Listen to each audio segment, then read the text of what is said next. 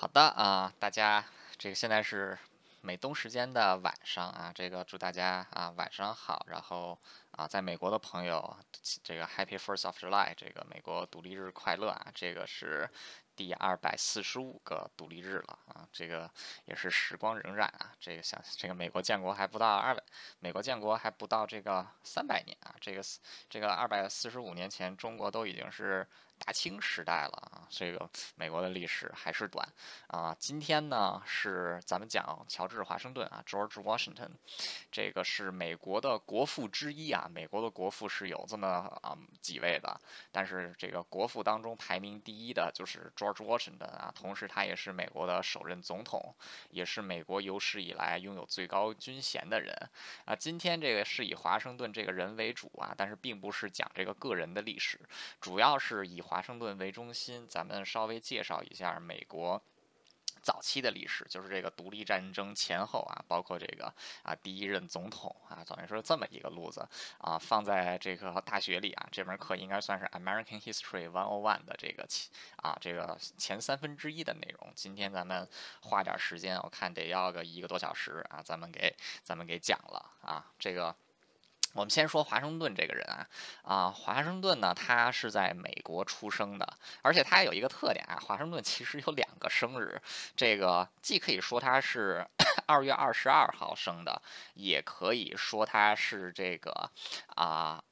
这个二月三，这个二月二十一号生的，为什么会差十一天呢？啊，这个其实是历史上一个非常大的一一个调整出来的，就是在这个很长时间以来呀，啊，西方国家用的历法是这个儒略律啊，就是这个 Julius Calendar。Julius 是凯撒啊，凯撒当时凯撒也是一个数学很好的人，他就设计了这个 Julius Calendar。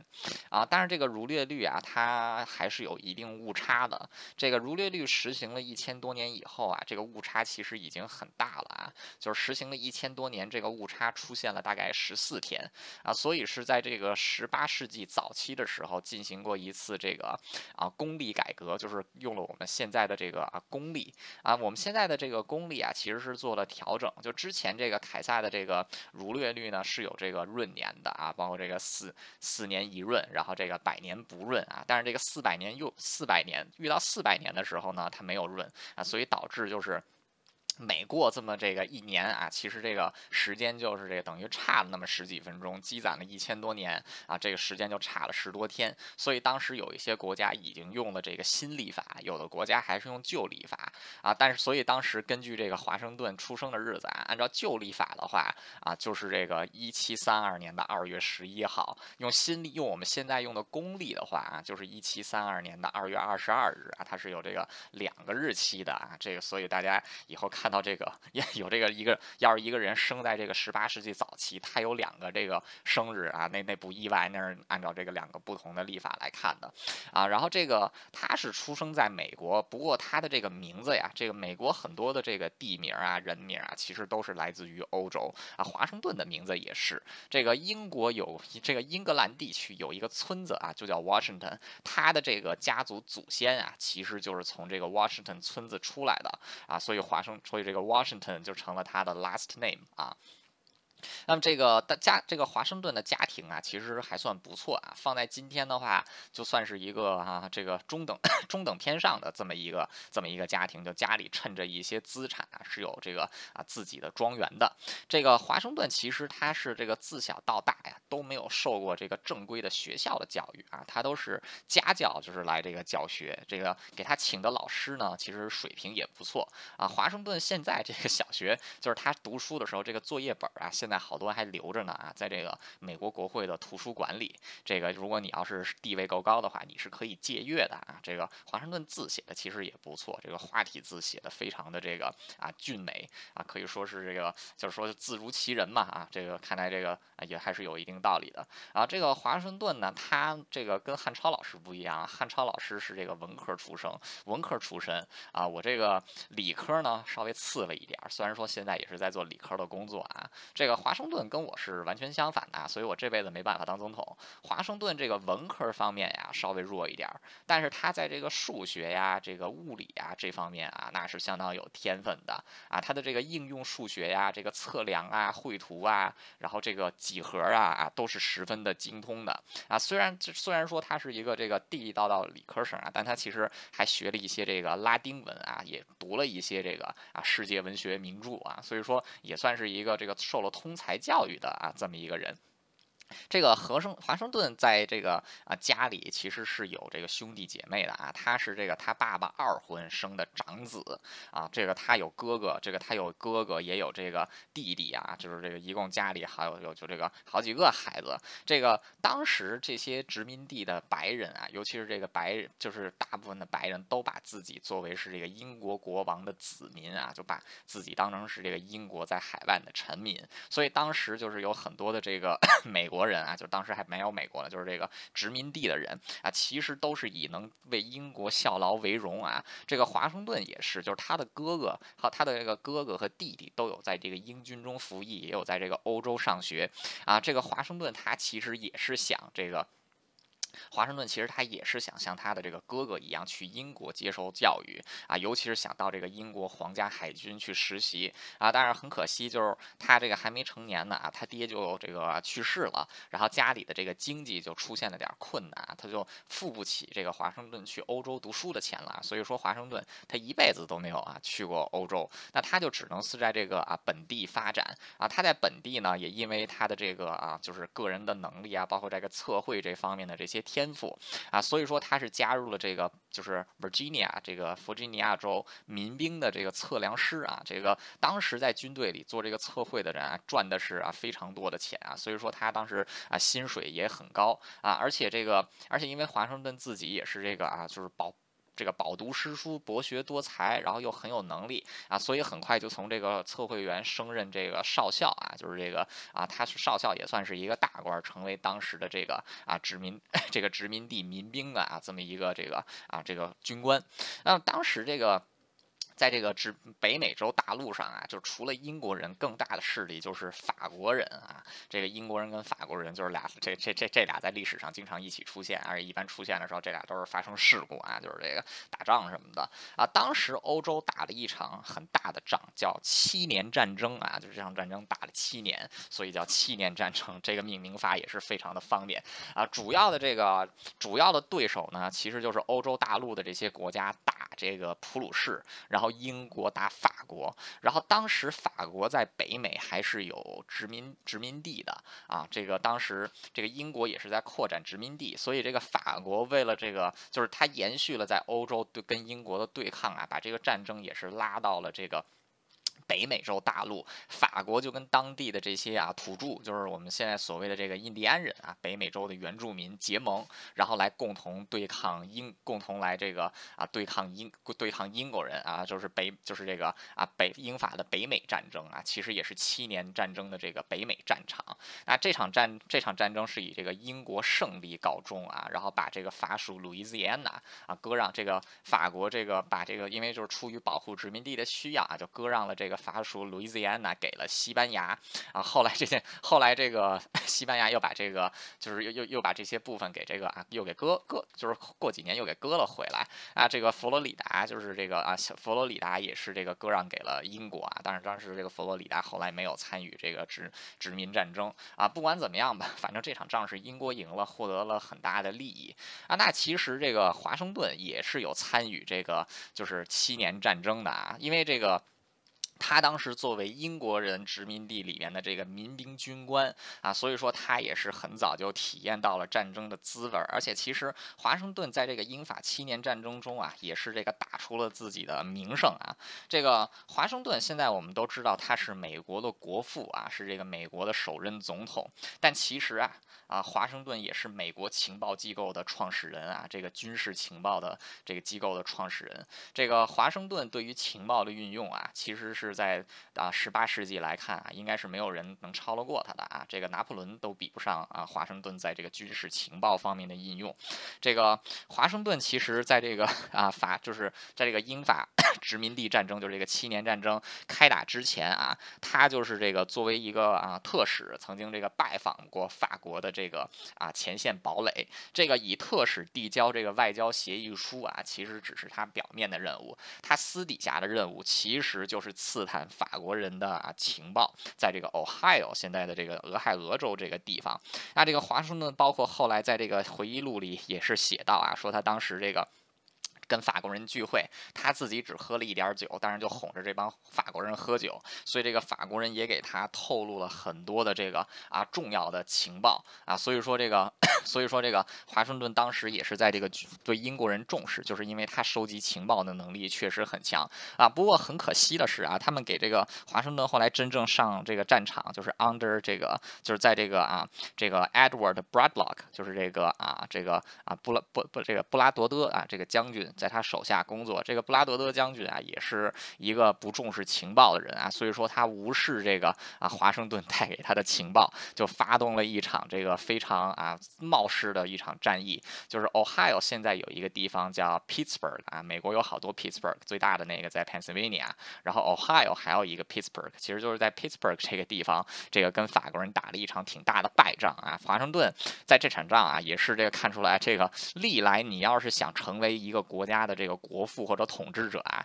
你有一个必须需要的东西是什么呢？运气啊！你要没有运气的话，你是肯定没戏的啊！华盛顿在这一场仗的运气有多好呢？啊，这一场仗英国人是被打得很惨的，华盛顿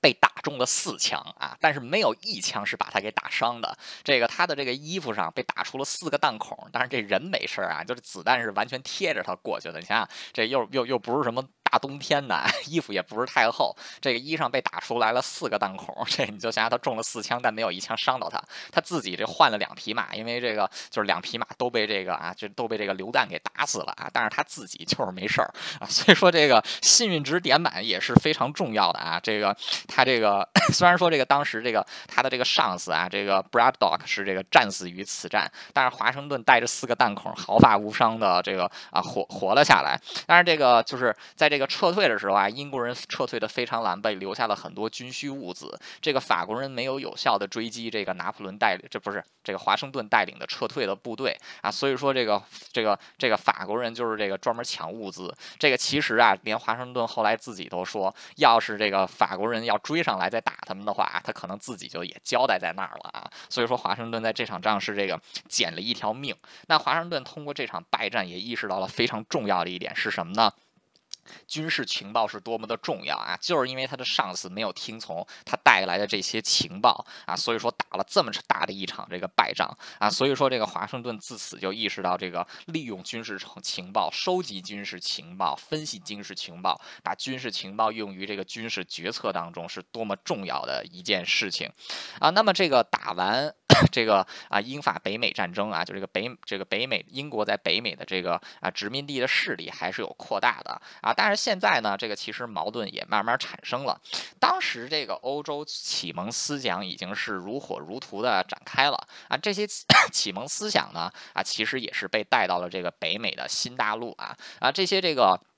启蒙思想包括这个工业革命啊，开始对这个殖民地的这个人们的生活和思想上造成了这个非常大的影响啊。其中很重要的一点就是这个印刷术的传播，这个书籍就是能以非常便宜的这种啊，这个媒书籍这种媒介变得非常的便宜啊，报纸啊这些都变成了平民可以接触到的东西啊。然后这个，所以再加上当时这个 英国在北美，这也没有什么所谓的啊言论管制啊，所以说很多人都可以在这个议题上，就是在这个。报纸上发分享自己的这个观点啊，促进交流与啊讨论。像这个洛克呀、孟德斯鸠啊这些这个启蒙思想这样家的这个啊这这些理论都成为了美国人啊就是学习呀讨论的对象啊啊这个是一方面啊，还有一个方面就是当时英国在北美洲啊也是实行了一定的代议制制度啊。这个当时英国也是把美国的在在 在北美的殖民地划成了几个州啊，每个州其实都是有这个殖殖民地的代表组成这个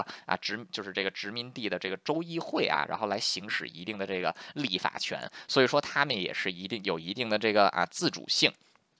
那当时这个一这个七年战争之后啊，这个英打仗其实是很花钱的，这个英国也是当时缺钱了。这个不要以为 打仗就是打败仗，这个才花钱，胜仗一样是花钱的啊。像这个拿破仑在这个奥斯特里茨战役是这个击败了第三次反法联盟啊。奥斯特里茨战役确实是一场胜仗，但这一战就是光这个法国人报销的这个火枪啊，就是这个打烂的火枪就有几万把，就得重新补。充，所以这个打了胜仗啊，这个也是这个赔钱的，也是赔钱的买卖啊。打仗都是烧钱的，这个就就是包括现在啊，打仗更烧钱了。这个美国培养一个飞行员啊，花至少要花六一千二百多万美元，就是这个啊，六年时间要烧掉，就是一个人啊就要烧掉一千两百多万。这个美国一个新兵的体检费用就有两万块钱啊，所以说这个打仗是非常花钱的啊，就是维持军队也是很花钱。那当时打这个。七年战争啊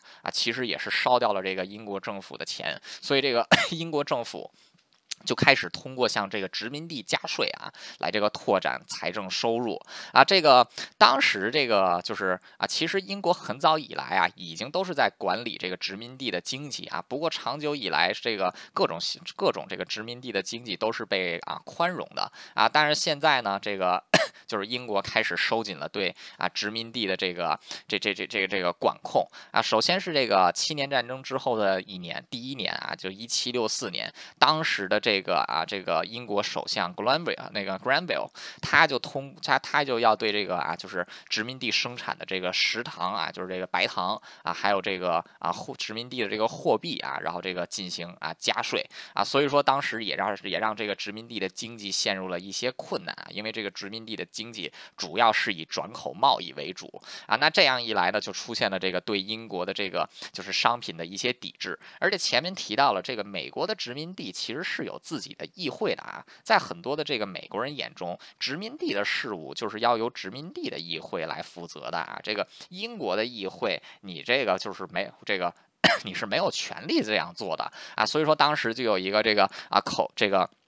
这个口号啊，叫这个啊，没有代表，没有代表权就不纳税，就是无代表不纳税啊，就是 no taxation without representation 啊，所以当时也是喊出了啊这样的口号啊。但是这个即便是这个如此啊，这个英国还是缺钱，所以又继续课税啊。在这个一七六五年，就是一年之后，通过了这个印花税法。什么叫印花税呢？就是复印东西啊，就是凡是跟纸有关的文件，这些都得交税，就是什么法律文件呀。啊这个结婚证啊、离婚证啊、许可证啊，这个商业契约呀、报章啊、小册子呀，啊，甚至是你要是在这个，就是你你要印一个这个，就是这个啊，就是说今天七月四号你印一张海报啊，这都得是这个贴印花税，就是这个啊，要要要要要要交钱啊。这个现在印花税也是有啊。这个你别看它这个刻的，就是它可能每一个只这只刻大概一分钱啊、几分钱啊，但是这个它发行量大啊，就是一下报纸发行这个好几万。万份好几十万份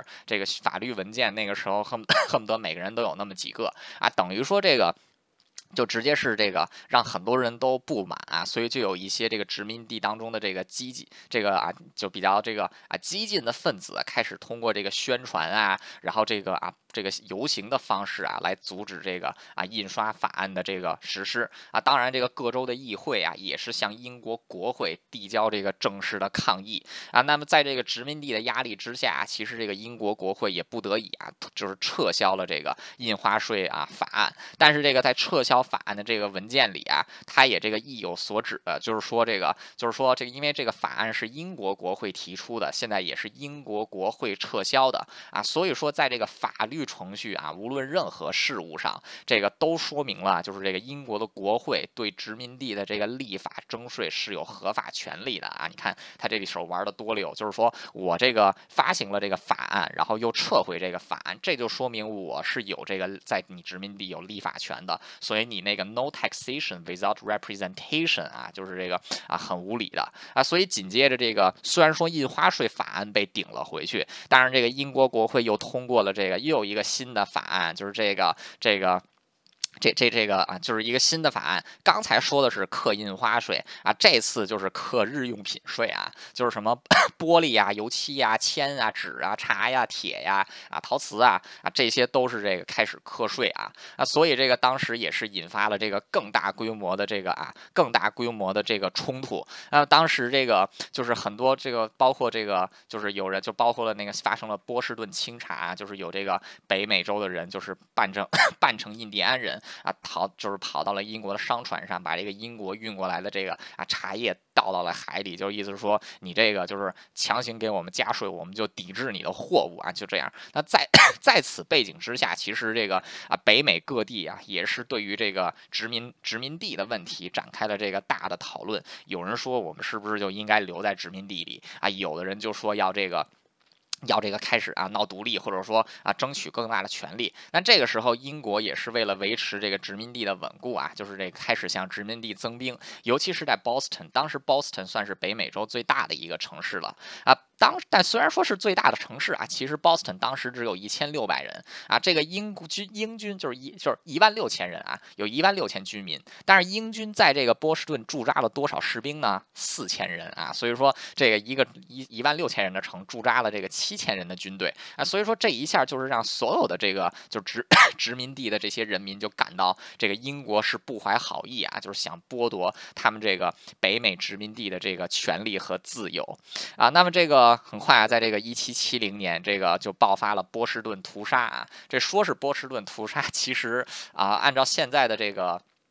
按按照现在的这个啊，就是历史来看的话，其实这个波士顿屠杀啊，这个这说是屠杀，其实真的死的人是很少。这到底是怎么回事呢？就是当时这个美国本地的人啊，和这个英国人的关系已经是这个越来越差了。就是在这个一七七零年的三月五号这一天，这个有一个军官就是在这个啊波士顿就买这个去买假发去了啊。但是这个付完钱之后，另外一个这个店员误会了这个英国军官没有付钱啊，就。向这个军官，这个 就想把这个军官拦下来。这个军官解释之后啊，就这个打算就走。结果他手下的一个士兵啊，就是这个为了自己的这个军官打抱不平，就跟这个店员吵了起来啊。最后把这个店员给打伤了。然后这个店员就坐在这个街上哭啊。这时候愤怒的这些民众就已经围了上来，包围了这个啊英国军官和这名士兵啊。结果有几个这个英国士兵过来解围的时候，却被这个民众丢了石头啊。结果这个英军。情急之下，就向这个群众开火啊，就射杀了五名平民啊，然后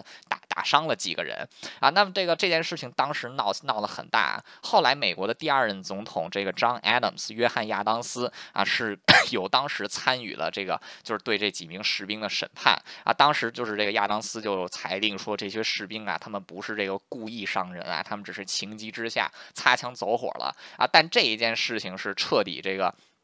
激发了这个这个北美殖民地的反抗啊，可以说是这个美国革命这个时候已经是走到了这个就是马上就要 爆发的这个边缘了啊。那这在这个时候，就是其实北美的这些民兵啊，也已经开始组，就是自己武装起来啊，就开始这个组成各自的这个，就组成各自的这个啊，就是小团体啊，开始就是慢慢有很多的这个行动了啊。那么这件事情 过了一阵子之后，到一七七五年的时候啊，当时这个英国。住在这个波士顿的这个就是这个军官得知，就是这个民兵啊，在这个波士顿外面有设有这个武器库啊，所以他就出动了这个八百名英英军啊，要赶过去，就是把那个民兵的武器库给销毁，并且把那个民兵的头领给抓住啊。当然这件就是四月十八号这件事情啊，却被这个当时住在 Boston 的这些这个市民知道了。结果有一个这个就是打银就是。打这个银器银具的这么一个东西，就是打这个什么这个白银做的这个啊盘子呀，白银做的叉子吧，这么一个这个这这这这个这这这这这这么一个人啊，叫炮保罗，他就连夜骑着马就从这个波士顿冲出去啊，就沿路就通知各地的人，这个英国人要来收缴武器。结果这个第二天一早，这个英国人到达 Lexington 啊，这个莱辛顿这个地方的时候，就遭到了这个民军这个民兵的这个抵抗啊，这个双方正式打响了这个。北美独立战争的啊第一枪，结果这个英军被这个殖民这个殖民地的民兵挡住啊，就撤回了 这个就撤回了波士顿，然后正式啊，后来然后英国增兵五万啊，就是进军殖民地，就是正式拉开战争序幕。那这个时候，我们的后来的总统华这个华盛顿在干嘛呢？啊，华盛顿其实在这个七年战争以后啊，一直都是能希望加入这个英国的这个正规军，而且因为他自己在这个俄亥俄州战役的表现，其实已经成为了这个殖民地啊，就是这个众人皆知的这么一位英雄啊。其实这个，但是当时啊，这个英国的军队其实对殖民地出身的这个军人啊，还是抱有一些这个敌意和鄙视的啊。所以说，这个华盛顿在军队里啊，一直都是 没有得到升升迁啊。所以说，他在这个七年战争结束之后不久，就辞去了这个啊军职啊。这个，然后他就和他的这个太太啊，这个 Martha 结了婚。这个 Martha 的故事我们待一会儿再说啊。这个华盛顿接下来就这个就主要时间都是在家啊，就是这个陪老婆带孩子啊。这个。然后这个后来就是因为他的个人声望的这个缘故啊，他也成功当选了这个 Virginia 州的这个议议员。那么当时这个就是当时这个 美国要宣布独立的时候，是召开了这个就是殖民地各州的这么一个就是联合的啊大陆会议，这个 Continental Continental Continental Congress。那么这个当时这个华盛顿啊，也是作为 Virginia 州的代表，是这个参与了这次这个啊就是后来宣布独立的这个大陆会议。而且在这群大陆陆会议的这群人当中啊，华盛顿是唯一一个就是啊军官出身的人物，所以当时这个华盛顿也是唯一一位穿着这个殖民地民兵啊军官服装的这么一位代表。那么当时这个在这次的这个会议上，这个就发表了美国的这个啊建国纲领文件啊独立宣言。然后这个华盛，然后当时的这个 Massachusetts 的这个代表啊 John Adams 就是后来的第二任总统，就推荐华盛顿担任这个殖民地这个殖民地民兵的。总指挥官啊，就是因为这个，就是因为这个，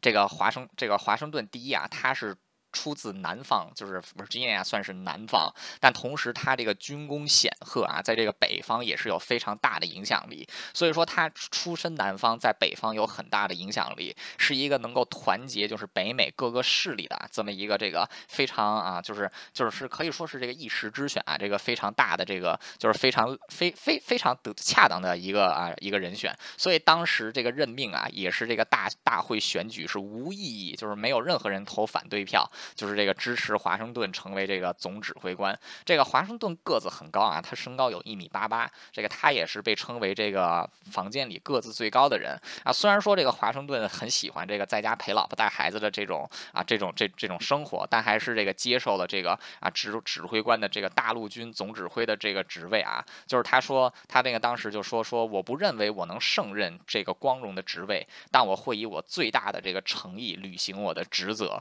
啊。那么这个。同时，因为华盛顿自己很有钱啊，所以就是说自己不要工资啊，意思就是这个这工作他自己白嫖啊，所以说他要成为了这个这个 波士这个全这个大陆军的总司令啊。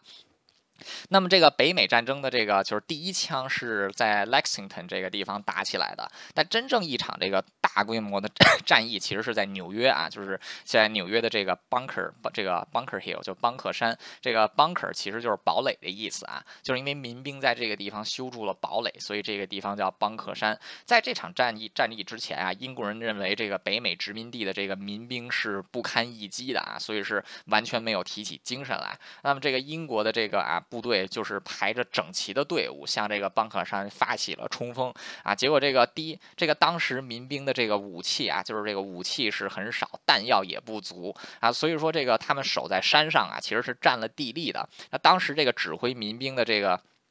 当时指挥民兵的这个军官也不是华盛顿啊，是这个几名这个就是地方的民兵统领啊，但是都也是参加过这个七年战争的老兵啊，所以是这个当时他们就下了一个这个啊非常经典的命令，就是这个那个 Don't shoot, don't shoot until see the white Of their eyes，就是说，在能看清楚这个对方的眼睛之前，不可以开枪啊。所以说，这个英军排成密集的队伍，发动的这个前三次冲锋啊，就是前两次冲锋都是被这个民兵给打了回来，就是死伤惨重啊。第三次是因为民兵没有这个子弹了啊，所以说不得不撤退啊。所以这个邦克山之战，这个英军也是惨胜啊。所以说这个，但是所以说这个英国这次也意识到啊，就是美国的这帮土老帽子啊，还是这个啊很难，还是很难 对。对付的，那么当时这个其实一开始啊，这个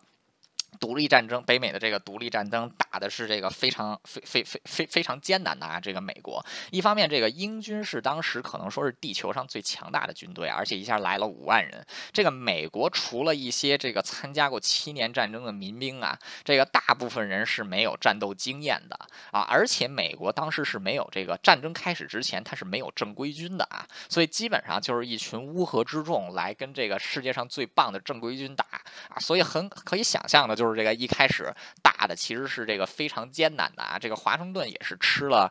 吃了这个几次败仗，然后就不得已就是在冬天的时候啊，撤回了这个就撤到这个荒山野岭去度过冬天。那其实，在这段期间啊，这个华盛顿也是啊，他这个就是。发挥了他自己这个军事情报的这个才能啊，来这个就是啊扰乱敌人的行动啊，比如说他这个利用这个军费啊收养收这个这个培植间谍，在这个英国人控制的城市里 安插自己的谍报系统，让这个城市里的间谍来给他提供啊最新的关于英国人的动向啊，同时他也让这些间间谍呀就是 spread fake news 啊，就是把这些假的消息啊传给这个啊就是这个传传传给对方啊，比如说这个当。当时这个拿就是当时这个华盛顿明明都已经是这个弹尽粮绝啊，都撤到这个冬天要过冬。其实这个时候英国人来打他啊，他可能就是这个可能当时就得死就得这个啊就死在那儿了啊。但是他很聪明啊，就是他他这个就专门利用自己的这个谍报网，就是骗敌人啊，就是他伪造了好多这个军事命令，然后这个。就是编造了很多不存在的这个部队的这个啊这个编制，然后就是说大张旗鼓的就宣扬说自己要趁着冬天啊去夺回这个 Boston。这个华盛顿当时他的总兵力可能是不到一万人啊，但是这个英国人一直以为这个华盛顿的部队 是有两万人，就是说他通过自己的这个情报的这个机构啊，让这个英国人相让英国人觉得自己的这个实际人人数是他本来人数的两倍啊，所以说这个一整个冬天英国人都不敢出门就。他一怕怕出去被这个华盛顿给打回来啊！其实华盛顿根本就没有什么余力来打他啊！但是就是通过的这种这个欺骗的手段啊，可以说是让 让这个英国人这个战略主动权上面可以说是畏手畏脚。那就在这个时候，其实这个。美国各地就是到了这个啊，一七七六年的时候，这个尤其是到了年底，这个美国各地的这个形势也相当于稳定了下来。这个民兵也是通在冬天啊，就是在各地都 站住了这个啊，这个这这这这这这这个自己的阵脚啊。同时，这个华盛顿啊也获得了比较大的权力，是什么呢？当时这个华盛顿就任大陆军总司令的时候啊，这个议会担心这个会出现军事独裁的形象啊，这个情况啊，所以说就只能是就所以说就是把。给这个华盛顿加了很多啊限制的这个权利啊，就是限制了他的这个权权利。那么这个，但是这个随着这个革命啊越来越陷入危机，这个议会终于意识到，就是说议会必须放到放下放部分权力到这个军队的手里啊。所以说，在这个一七七六年的十二月，就是这个议会给了华盛顿一个巨大的权利，就是什么呢？在议会为不另加这个 追问的情况下，这个华盛顿可以全权统筹战争的所有事宜，统辖大陆军的这个所有部门啊。所以说，华盛顿很快就利用这这股权力啊，就是因为他自己是这个专业军人出身啊，所以然后但是殖这个殖民地的这个民兵一开始都是这个一帮土老帽啊，就是所以说他很快就利用自己的这个军事知识，为这个大陆军建立了这个职业的军团制度啊，然后同时他这个。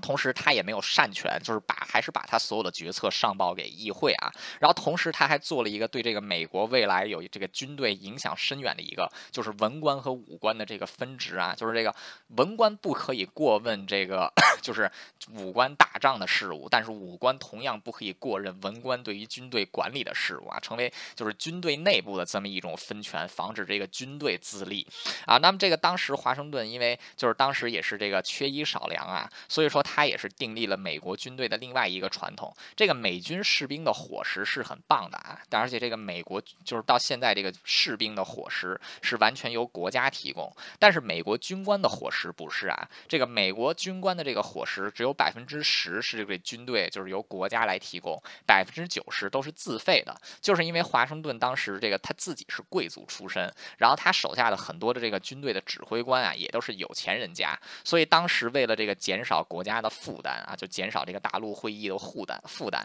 所以华盛顿也是 就是。命令啊，就是这个士兵的这些花销是全部是由这个国家的这个公款报销，但是军官的这个军服啊、伙食费啊，全都是由军官自己来这个掏腰包啊。就是意思就是说，军官就军官本来都已经赚的比士兵多了，所以不能再多拿国家的一分钱。所以美国的军队其实到现在啊，这个军官也是负责自己这个花，就是这个啊，就是衣服啊、食品这个花销的这个很大一部分。这个也是华盛顿当时啊订立的一个传统。那当时这个华盛顿就是他急需一场这个战役啊，就是来这个。来这个提升大陆军的士气。啊，那他其实也是这个 做了充足的这个情报准备之后啊，就打算渡过这个，就打算这个渡过这个 Delaware River 啊，然后这个就是，然后这个攻打当时英军的这个就是有一个驻地啊，就是这个 Trenton，就是特雷顿，然后就爆发了这个克特雷顿战役。当时这个其实英 英国人知道这个华盛顿很快就要派兵进攻，但是这个好巧不巧不巧的是啊，这个华盛顿进攻的那一天突然下起了这个暴风雪，所以华盛盛顿。自己的这个把他把自己的部队分成三路，自己亲自带领一度这个啊一队人马。但是这个三路因为啊就是遭到这个暴风雪的阻碍，很多士兵其实冻伤啊，包括华盛顿的这个队伍都有人这个被冻死。然后所以他们这个晚上渡河就时间非常慢。当时这个驻守在这个特伦顿的英军啊，就等着晚这个华盛顿的部队晚上过来袭击。但是因为有这个暴风雪的缘故啊，这华盛顿他们到晚了，到了这个。早晨才到，当时这个英军在这个暴风雪里守了一夜了啊，就是这个大大早晨都不出现啊，这帮人就回去睡觉了啊，结果就在这个睡觉的时候，这个。这个华盛顿的这个，而且华盛顿不是刚才三支部队嘛？其实这个另外两支部队都是被这个暴风雪挡挡住，没有渡河啊。只有他一个人带着三分之一的部队渡河了啊。所以说，一般情况之下，这个可能要是一个一般的指挥官，可能就直接选择撤退啊。但是这个华盛顿意识到自己现在其实是占了这个就是出其不意这一方面 方面的优势，所以立刻就是以这个少数兵力啊，向这个就是这个正已经松懈的这个英这个英国部队发起了突袭。袭啊，那么这一次可以说是这个啊，就是这个英军是被打的惨败啊，这个受到这个错误的这个情报的这个影响啊，再加上这个当时的这个就是 华盛顿在这个正面出击的时候，他的这些间谍也是在这个城内不停的散布假的谣言啊，就是都说这个都说这个华盛顿是从西边过来啊，但这华盛顿其实是从南边打过来的，所以说英国的主力也是没有被排在这个 应该放着的位置，所以说这个特这个特伦顿一战啊，是这个扭转了当时。这个给这个美国革命打了一个强心针啊！因为在这之前，这个大陆军一直都是以战败为主啊。但是这一战是这个华盛顿就是克服了这个天时天时和这个。天气的影响，打了一场这个漂亮的追击，漂亮的一场这个追击战啊。然后这场仗也是这个十多天之内传遍北美殖民地啊，甚至这个这个这个消息还抵达了英国。当然，在这个北美殖民地是这个激起了这个民众的这个欢，就是激起了这个民众的希望啊。然后这个大陆军也是士气高昂，在英国是引起了这个极大的反弹啊。就是说，对方这个已经过了一个冬天，快被冻死的乌合之众，居然是在这个冒着 暴。风雪只有三分之一于平时的兵力啊，居然说能在正面战场把这个英国的正规军给击败啊！所以说当时英国国内就是也是引起了极大的反弹，这个各个英国将军和官员啊都是不愿意这个承担互相这个都不愿意承担战败的责任啊，也是导致了这个英国 这个指挥部的啊大换血。那其实这个这个特伦顿战役之后啊，这个北美洲的这些。这个这个革命火种也是这个重新燃烧了起来。本来就这个大陆军打了很多败仗啊，他们来招募这个人员的时候，很多平民都是这个不愿意加入的。但是在这一场大胜之后啊，这个平民是踊跃加入这个啊军队，而且这个华盛顿也在这场战役之后啊，一举确立了自己作为这个总指挥的这个地位啊，受到这个士兵，然后大陆会议，甚至是这个英国对手的这个啊赞赏。那么这个，但是这个这个华盛顿在这个时候其实。也是很关注于这个军队内部的建设啊。除了我刚才说的，他推行这个，就是把这个民兵正规军化，还有一点就是他建立了这个非常强大的这个军军事情报系统，就在军队内部啊。因为这个他 也知道，这个就是军队内部也是很需要这个，就是就是这个这个情报需要的，尤其是要揪出来啊，英国人隐藏在自己队伍中的这个间谍啊。其中最成功的一个案例就是当时这个殖民地就是有一位将军叫这个 Benedict Arnold 啊，这个就是这个阿诺 阿诺德将军，也是一位这个战功彪炳的一位领导人啊，可能是仅次于华盛顿的啊。当时这个 Benedict Arnold 因为这个不甘屈居于华盛顿之下，其实是有跟这个英国人暗通款曲啊，有这个有这个。接触的，然后当时这个英国人也派了一位这个。这这这个年轻的军官啊，叫这个 John Andre，就是来跟这个啊这个 Arnold 来进行接触啊，当这个来跟来跟这个 Arnold 来进行接触，但是很可惜的就是这个他虽然跟 Arnold 接触上来了，但是在这个回到英国这个包括他就是 Arnold 已经决定要这个叛变了啊，甚至把这个叛变的细节都已经告诉这个人了。啊，结果就是在这个人离开这个 Arnold 军队的驻地的时候，被这个华盛顿安插的这个啊其军队内部的情情报人员给拦。住，然后就找到了这个文件。那后来的结果就是这个 Arnold 啊，自己一个人 叛变到了英国，成为了这个美国有史以来最大的一位叛徒啊，Benedict Arnold。这个是美国历史上是很少出叛徒的啊，这个 Benedict Arnold 绝对是最大的一个。这个如果没有当时华盛顿设立的这套体系啊，这个 Arnold 可能就是因为他手下带的是也是殖民地一支很大的军队啊，可能这支军队就葬就就就也是就也是这个可能就化就是就埋在那儿了。啊，所以说这个美国革命后来能能再发生什么样，就更这个问题就更大了。而且这个随着这个就是大陆军在战场上节节获胜，而且也是这个当时这个就是。本杰明·富兰克林啊，Ben Franklin，他当时是在巴黎，就是这个他这个内战期，就是在这个革命期间，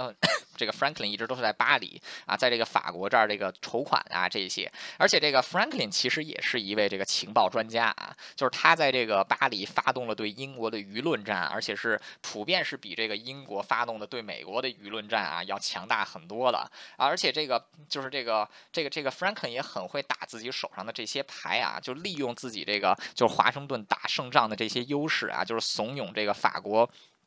国王出兵，所以说当时后来法国也是派出了这个啊军队军队，然后这个就来这个支援北美殖民地啊，连陆军、海军什么的都来了。那当时这个驻扎在 纽约和波士顿的这个这这个英军，其实他们是知道这个法国军队要在什么时候抵达，这个所以打算是这个给法国人迎头痛击的啊。这个当时坐船要从法国到美国需要两个月的时间，这个人在船上待两个月，其实这个下。下船的时候是这个最脆弱的时候啊，所以如果这个时候这个英国人打过来的话，这个法国人只是有这个失败的份儿。那当时当然这这也就特，但但是这个华盛顿啊，确实是一个这个很有才华的人，他又一次这个发挥了自己骗人啊，就是这个利用这个制造假情报的手段。就当时这个英国的部队啊，是这个要把所有的兵力都集中在纽约啊，然后这个来阻挡这个。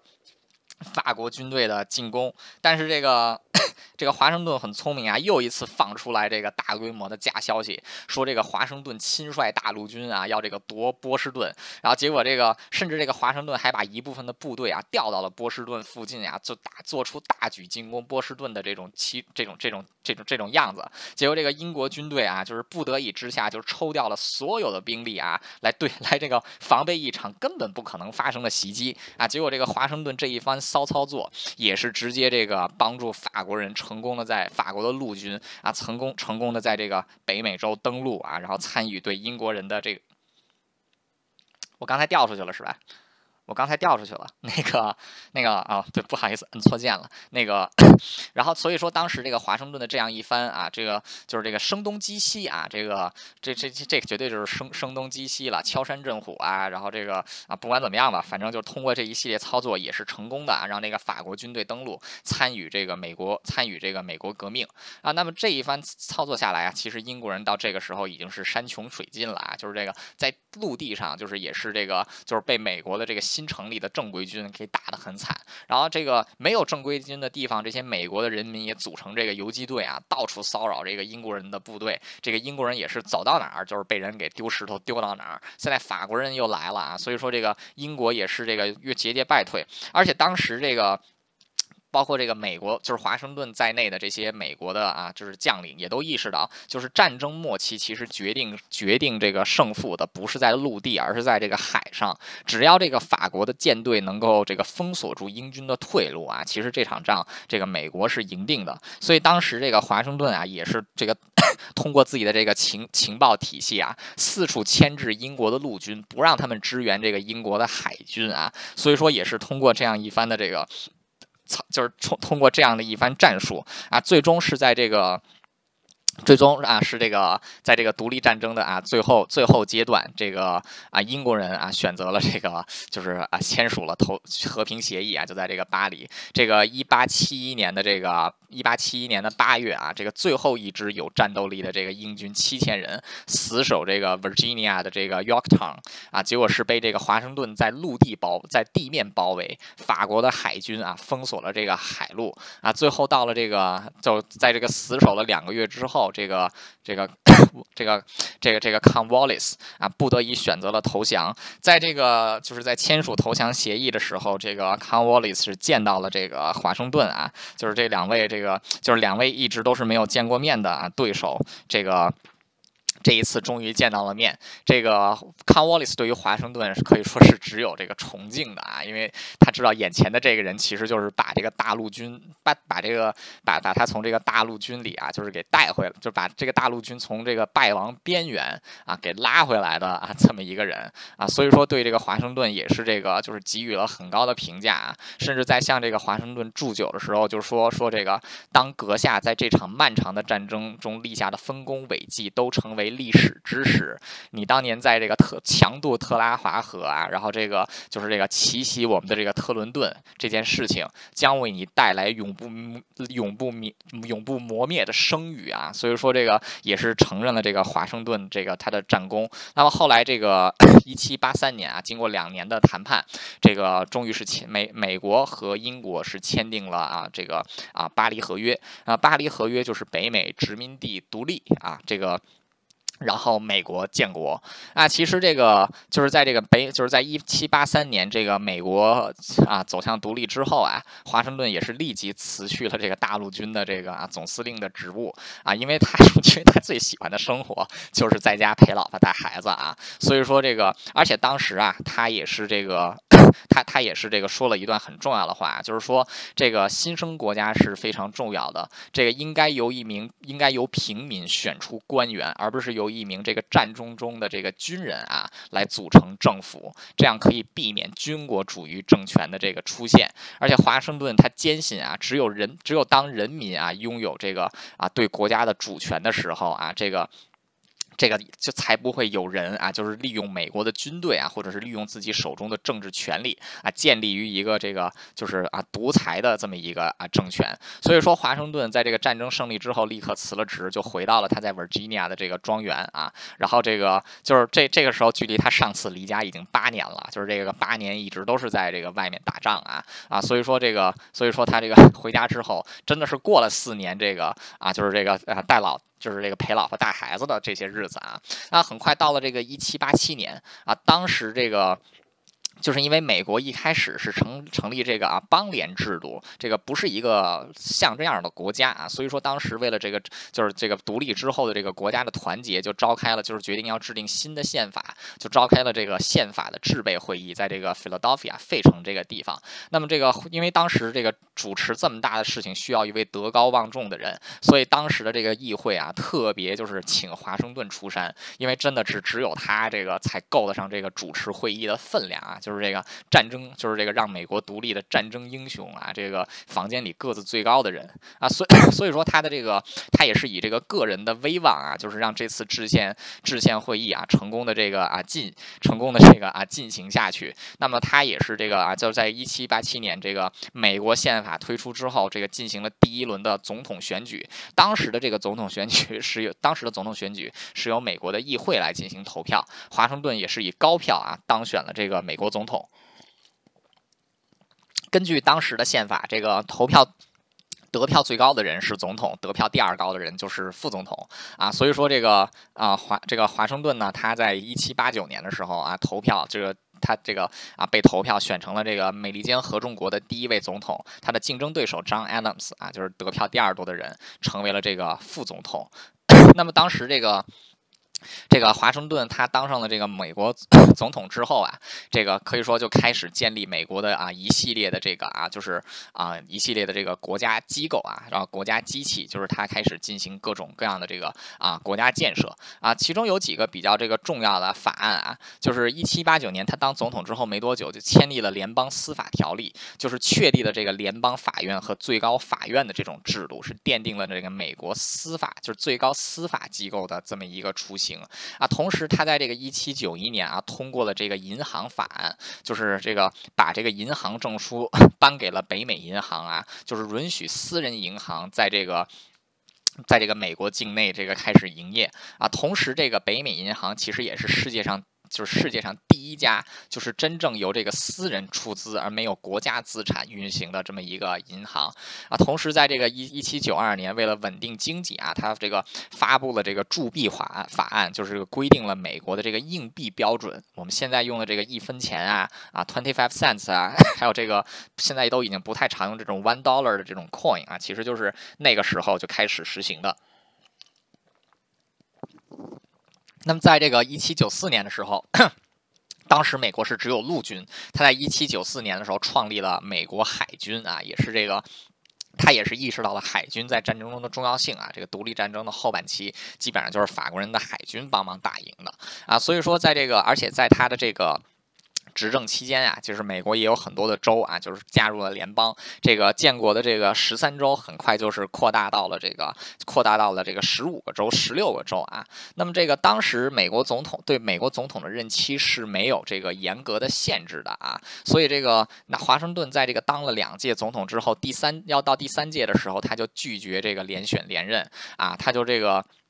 然后他就说：“这个，他说这个，我走在上位踏实的土地上，我的所作所为将可能成为以后历届总统的先例。你们勿再选我做这个总统啊！如果你们真的在选我做总统的话，美国就没有真正的民主制度了啊！所以说，他就这个退休啊，就是这个终于这个这一次终于能回到家里过起了这个就是陪老婆带孩子的这个日子。那我们现在再回过头来说一说这个，就是这个华盛顿的太太啊，这个华盛顿的夫人，这个华盛顿。”算是美国总统的标杆儿，但是历代这个美国的第一夫人啊，其实都是以华盛顿的太太来作为这个第一夫人的标杆儿的。就是我们现在，尤其是这个第一夫人啊，就是看这个，就是评论第一个夫第一夫人好不好，其实都是拿她跟华盛顿的太太比。这个华盛顿的太太 Martha，她也是 Virginia 州出身啊，然后她这个。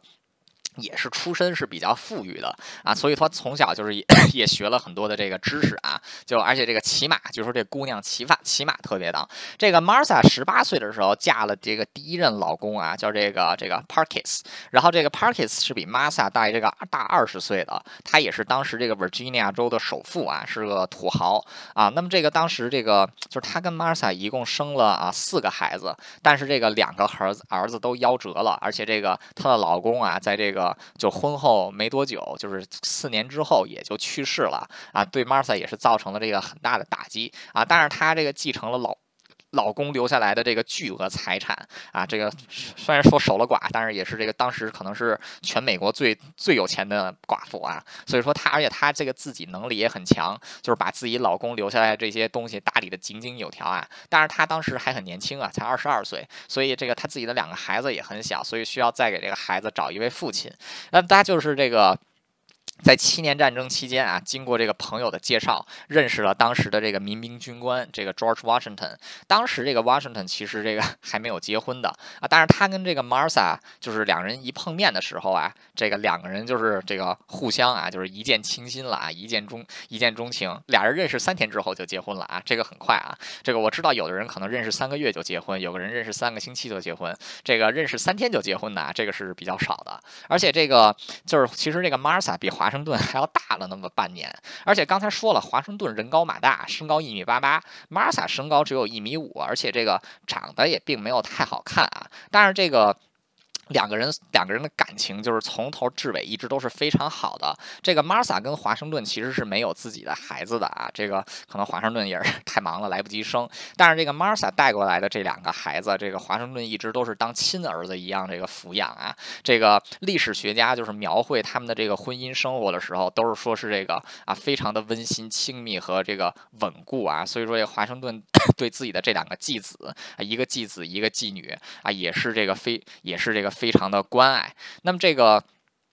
当时这个华盛顿啊，成为这个大陆军司令之后，就给这个 Martha 写了一封信，意思就是说，请他来帮忙 看住家园，相夫教子啊。然后说，这个自己要是在外面战死了，就麻烦他帮忙把这个啊家继续给带下去。当然后来这其实这个 Martha 啊，也是一个坐不住的这么一个女人，她就跟这个华盛顿来到了这个军营里啊，就是在这个华盛顿最艰难的那个冬天，就是被这个英国人打败，不得不退到深山老林里啊，挨饿受冻的那个冬天，其实这个 Martha 就一直是在这个。陪着华盛顿啊，就帮忙照顾这个伤兵啊，其实也是这个人气很大啊。而且这个就是这个很多人 都是没有见过这个大陆军总司令的夫人的啊，都以为这个就是身高一米八八的这个这个高大威武的华盛顿啊，就是一定是娶了一个这个高大威武的这个这个特别美的人，就看到的却是一个这个啊身材身材矮小，然后这个穿着朴素的这么一个女人啊。所以说这个很多人都觉得哇，说我们大陆军的这个我们大陆军总司令娶的夫人怎么这个跟跟我们想象。中的不一样啊，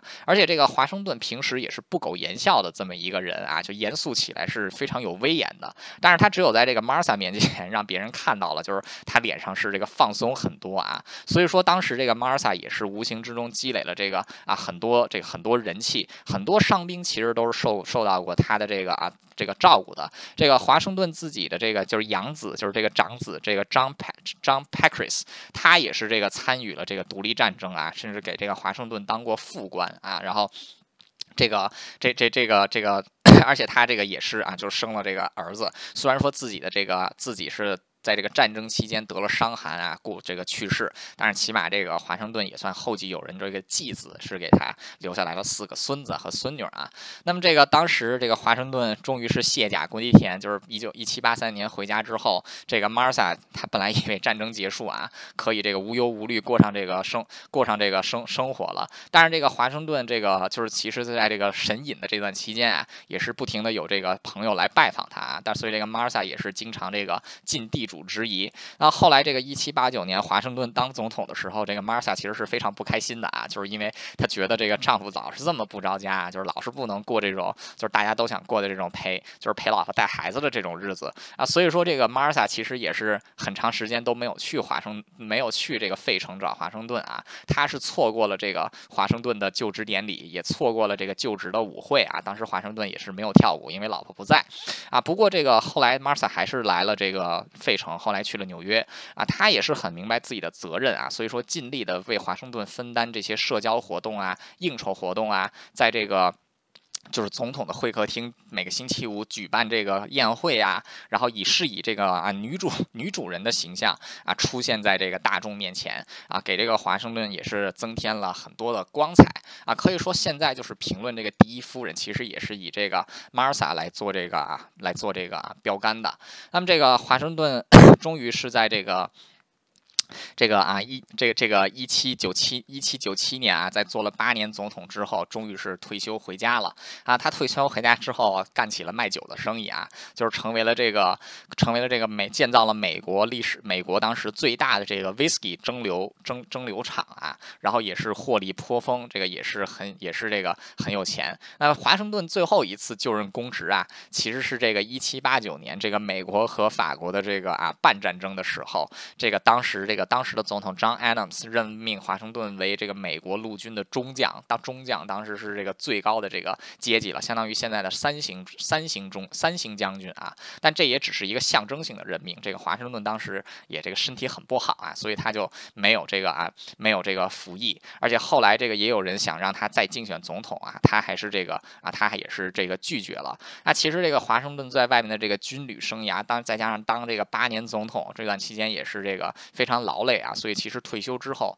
很快就得了病，然后这个啊，在这个退休两年之后啊，一七一七九九年的十二月十四号，也是这个啊不幸去世啊，享年这个啊六十七岁。啊，当时这个他死的时候，这个 Martha 也是很难过啊。然后这个按照华盛顿的遗嘱，这个华盛顿呢就是葬在 Virginia，而且这个墓碑啊，其实就是一个这个就是红砖砌起来这么一个小墓碑啊，上面就写了一个字 Washington 啊，连名字连这个自己的这个啊 George 都没有写，只写了这个 Washington 啊。然后这个下面有一个这个死亡。年份啊，两年之后，这个 Martha 也去世了。这个她跟她的这个老公是合葬在一起啊。她的这个石棺上。这多写了几个字，就是 Mar 这个 Miss Martha Washington 啊，这个虽然说这个 Martha 啊，这个一不一生不像她的老公做出了那么惊人的业绩啊，但是这个她也是这个体现出了这个第一夫人的这个高贵品格，还有这个行为，也是赢得了人们的尊重啊。这个美国史书上评价华盛顿夫妇，都是说这个美国历史上再也找不到像华盛顿和这个 Martha 这样德高望重的这么一对夫妻了。那其实这个。这个华盛顿啊，这个也是这个，就是他在美国的地位其实是非常高的啊，就是因为第一，他是这个美国的国父啊，而且这个后来也是这个美国的第一任总统啊。这个他过世的时候啊，这个 当时的这有一名议员，这个 Harry Lee，Harry Lee 的儿子啊，就是后来的这个 Robert Lee，就是美国内战的时候南方的这个啊战神李将军啊，就是对这个华盛顿他有一个这个，就是这个啊，就是这个有一个很有很有名的这个评价，就是说。他是一个公民啊，他是战争中的第一人，也是和平时代的第一人，也是他同胞心目中的第一人。就是说，he was a citizen 啊，he was first in war，he was first in peace，啊，he is the first in the heart of his people。啊，这个华盛顿他开创了很多先例啊。第一就是这个，就是美国的陆军其实是由他创建的。然后美国的这个就是啊，军队当中军官的这个就是自己付钱的这种制度也是他创建的。而且这个他这个。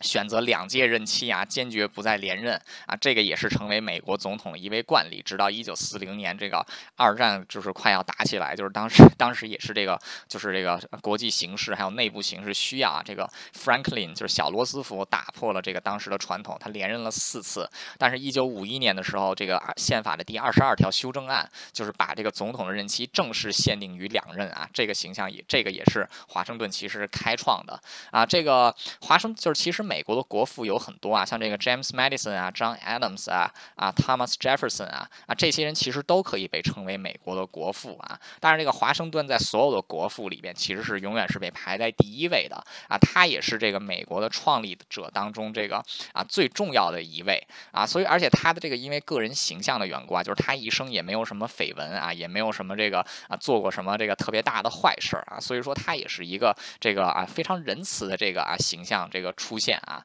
但是这个。而且这个他去世的时候，刚才说了，就是他是被这个任命为陆军中将，相当于这个三星啊。随着这个时光流逝，这个越来越多的将军就是也越来越得得到这个啊，就跟他一样或者更高的军衔，就是这个四星啊、五星啊都有。甚至在这个二战 第二次世界大战的时候，其实是有这个啊七位将军是获得了这个五星上将的这个，就是这个这这这这这个军衔。五星上将在在这个其他国家的军制里，就相当于是元帅军衔了啊。这个美国只有在战时，就是在这个大规模战争的时候，才会颁布这个五星上将啊。这个现在美军这个最高的军衔也只是四星啊。这个就是美国的这个这个这个军制是这个 这个样子的，就是一般来以陆军来说啊，就是一个团长。大概是一名少校啊，然后一名这个师长就是一个这个 division 啊，可能就是由一名这个总这个准将就是一星哈，或者是一名少将就是两颗星的这个将军来统领。如果是一个军长的话，就是有一个 army 的话，他可能一般是一个这个三星的这个将领。然后这个四星的将领呢，一般都是这个，比如说陆军总司令、陆军总参谋长，然后这个总参谋长就是这种就是这这种职位的人才能到这个四才能到四星啊。真正在这个战争期间，就是出于统治这这出于统领更多士兵的需要，才会颁布这个五星的军衔啊。那么这因为这个华盛顿那个时候人数也少，然后当大家当时这个军衔最高也就到三星，所以华盛顿一直都是三星。但是后面出了这么多四星和五星的将领啊，这样就看起来这个好像华盛顿的功绩好像不如他们啊。所以到这个一九七六年的时候啊，这个国会也是通过了特别法案，就追封华盛顿为这个合众国特级。上将啊，就是这个是大星位，就是这个 Generalissimo 啊，就是大元帅，就是是他是没有他是没有六颗星的，是一颗巨大的星星，这个。然后并宣布这个合众国特级上将啊，这个是美国是是美国军队的最高军衔啊，超过所有的这个啊就是五星上将和将军。那这个这个而且这个这个合众国特级上将啊，也是只授予了这个华盛顿一个人啊，来表彰这个华盛顿啊自己这个他作为这个美国国父的这么一位这个这么一个功勋啊啊，所以说这个美国的建国啊，这个华盛顿不能占这个华盛顿其实是也有很大的功功劳。的啊，当然这个更多的功劳其实要归属于当时美国整个的这个啊大陆会议和有所有的当时参与革命的这个美国人民啊，建立了这么一个很特别的国家。这个后来华盛顿纪念碑落成的时候，这个中国有一名官员叫席继瑜。还专门送去了一块这个石碑啊，就是这个这放在这个华盛顿这个华盛顿纪念碑下面，是中文写的。这个徐席继瑜当时听说这个华盛顿的这个就是他以。军功啊，就是这个带领美国走向独立之后，自己没有当皇上，自己没有当这个王爷啊，他是这个非常非常这个惊讶的啊。所以说当时这个石碑上也写着说，这个昔者米利坚有华盛顿公，提三尺剑，开万里江，不设王侯将相，然后而推与民选之法，真乃奇人也啊。所以说这个华盛顿其实也是这个美国当时这个革命的一个象征啊。美国的这个其实现在这个国家的立国的根本，其实也。是它的这个根本大法，一个是宪法，然后在这个宪法 之前的，其实就是这个独立宣言啊。现在美国在提到自己建国的纲领文件的时候，也都是说 The Declaration of Independence and Constitution of United States，这个独立宣言永远都是放在这个。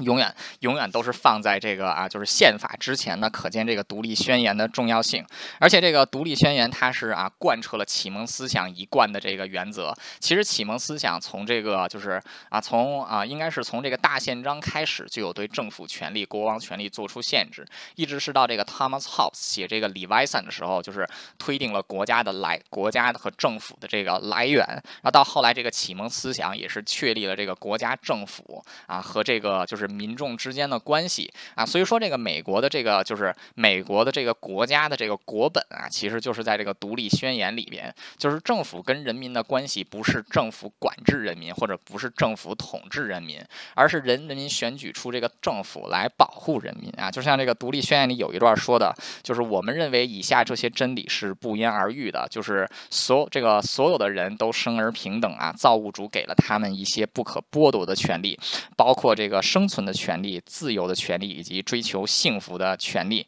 那么，为了保护这些啊，就是人民拥有的这些权利，这个人民建立政府，然后来这个，然后来行使、来行使权利，保护人民的这些这个与生俱来的这些啊这些权益。那么这个。那然后这个，然然后那么这个就是，然后他就，然后他接下来就是说说这个，虽然说这个在历史上都很证明人民对于暴政啊是有一定的这个是有一定的这个容忍性啊，除非这个政府做的是这个啊实在是罪恶滔天了，人民也都这个严人民也很少诉诸于暴力啊来进行反抗。啊，但是在这个人民无法忍受政府暴政的时候，当这个人人这个政府反过来啊践踏人民的这些啊追求自由，然后追求人。身安全，然后追求幸福的这些权利的时候，这个人民推翻政府不仅合理，而且合法啊。这个也是这个就是啊民就是这个所谓的这个民主制度或者说普世价值当中最根本的一点啊，就是当政府这个无度无度就是无关干涉人民权利啊，就是随便抢人民的地啊，随便抢人民银行里的钱，随便就罚这个人民公司，这个人民建立这个公司就动不动就罚个几百亿啊。在这种情况之下，人民推翻政府不仅合理，而且合法。这个是这。个美国的立国之本，所以说我们现在看到这个美国很多人不服管啊，像这个在这个这个 COVID 的时候，这个不戴口罩啊，还有这个。COVID 的时候不戴口罩啊，还有这个很多人这个就是啊，这个不听政府 不听政府话，经常跟这个政府对着干，动不动就上街游行啊，烦不烦呢？啊，确实有些时候挺烦的，而且这个有些时候其实对这个对这个社会是啊负面影响大于积极影响啊，但这个是人家的权利啊，就是人家就这个人民是有可是这个在美国人民是有自由不不。不配合这个政府的啊。所以说这群人啊，这个事儿是做错了，但是他们做的这些事儿是完全合法的啊。所以说在这件事情上来看，就是这个社会上出现这个反对的声音，其实也是这个政，其实也是一个国家这个政治很健康的标志啊。就是如果说这个国家如果这个就是，即便是再美好的国家，也会出现这个反对的声音。就是出现反对的声音，肯定就是有人的利益被侵犯了，有人的这个有人对这个政府有 有不满，这些都是非常正常的啊。但就像独立宣言里说的，这个对于一般的这个政府的适当的压迫，人民还是都能容忍的啊。但是到忍不了的时候，人民要是推翻政府啊，这个还是能这个。这个是合理又合法的。华盛顿自己在多次演讲的时候也是提到这一点啊，包括他不希望美国出现这个啊独裁，甚至在他这个卸任的时候也都说了这个。当华盛顿也是美国历史上唯一一位无党籍的总统啊，他这个后来的总统都是有党籍的。这个华盛顿也是说了这个就是两两党的制度，他就说这个两党虽然在很多方面不同意啊，但是说这个两党一定要就是最后一定要落实到就是他们都是美国人，都是在为国家的利益服务啊，所以说这个。美国这个两党啊，其实这个这么一二百四十多年了，其实也是一直吵吵闹闹、打打闹闹的啊。到任何时候，这两党都是在互相吵架，两党从来。从来都没有和平的时候，像这个之前这个因为 Trump 总统当选啊，这个两党也是吵得愈演愈烈，很多人都说这个美国是不是就完了啊？你放心，美国历史上一直都是这样，这两党永远都是在扯皮。但是这个美国在遇到这个对外威胁的时候啊，这群平时吵架的人是空前团结的啊，就是这一群这一群人可怕就可怕在就是平时没事儿的时候，这帮人互相能把对方给杀了，但是一到这个美国的国家利益受到威胁的时候啊，这群。群人是这全美国反正是最团结的，啊，就是这个美国就是。珍珠港受袭击的时候，在珍珠港被袭击之前，这个美国的这个两党 这是战是和吵得不可开交。但是这个珍珠港事件一一出一发生的时候啊，这个美国是全国投入战争啊，没有人这个反对，就直接就加入了二战啊。这个二零零一年九幺幺这个被袭击的时候，在九幺幺之前，这个布什总统也面临的是一个分裂的美国国会。九一一之后，这个美国也是空前的团结啊，这个对阿富汗的这个宣战也是这个像这个。暴风雨一样的快啊！所以说这个美国，美国它最可怕的地方就是你别看它平，你别看它平时人民这么闹啊，然后这个官员政府互相吵架，然后这官员这个不同党派的官员互相吵架，这个政府内部很多人这个互相给对方穿小鞋啊。但是这个国家一旦遇到这个大的威胁的时候啊，这群人是空前团结的啊。就比如说现在这个美国跟中国对抗，其实也是走向了国策啊。无论是民主党还是共和党，在跟这个中国共产党对抗的这条路上，现在双方是同一个阵线的啊。就是这个这个拜登总统也是继承了这个 Trump 很多的这个政策，在一些方面甚至是这个有过之而无不及啊。可以也能看出来，这个美国这群人在这个遇到国家利益的时候，这群人在这些政策上是空前团结的。这个美国其实说到底啊，这个华盛顿就是华盛顿和他的这个同时代的这群人建立的美国啊，我不能说它是世界上最伟大的国家，但它绝对是一个非常独特的国家啊。我觉得这个国家最伟大的一个地方是什么呢？啊，就是这个。你即便是一个再卑微的人啊，就不管你是来自于哪个国家，不论你是这个出身怎样，无论你现在有没有权，你是不是在这个街上乞讨，还是在这个啊就是富丽堂皇的酒店里睡觉啊，但是你都可以站在这个白宫门口举着这个骂总统的牌子，然后这个总统还不能把你怎么样啊？我觉得这是美国这个国家最伟大也是最强大的地方啊，就是你在这里，你这个就是你在这里，无论你是阿猫阿狗啊，你的声音是就虽然说你的声音不可。可能被所有人听到，但是你有这个发声的权利啊！你在这个白宫门口举着一个骂骂这个拜登的牌子，举着一个骂 Trump 的牌子啊！他要是敢来抓你啊，下台的是他，而不是你啊！所以说这个也是这个也要感谢当年美国的这些国父啊，提三尺剑，开万里江，不设王侯将相，行公选之法啊！这个我觉得就是从这群人啊，真心是这个为了建立一个，就是贯彻他们当年就独立的时候喊出的那句话啊，就是政。政府是为人民服务的，嗯，行，那今天就讲到这里了，说了好多这个后面一些自己的感想，大家就凑合听听。主要讲的是华盛顿和美国早期这个独立战争之后的独立独立战争前后的这么一段历史啊，感谢大家的收听。现在我把这个录音关掉，开放大家举手提问。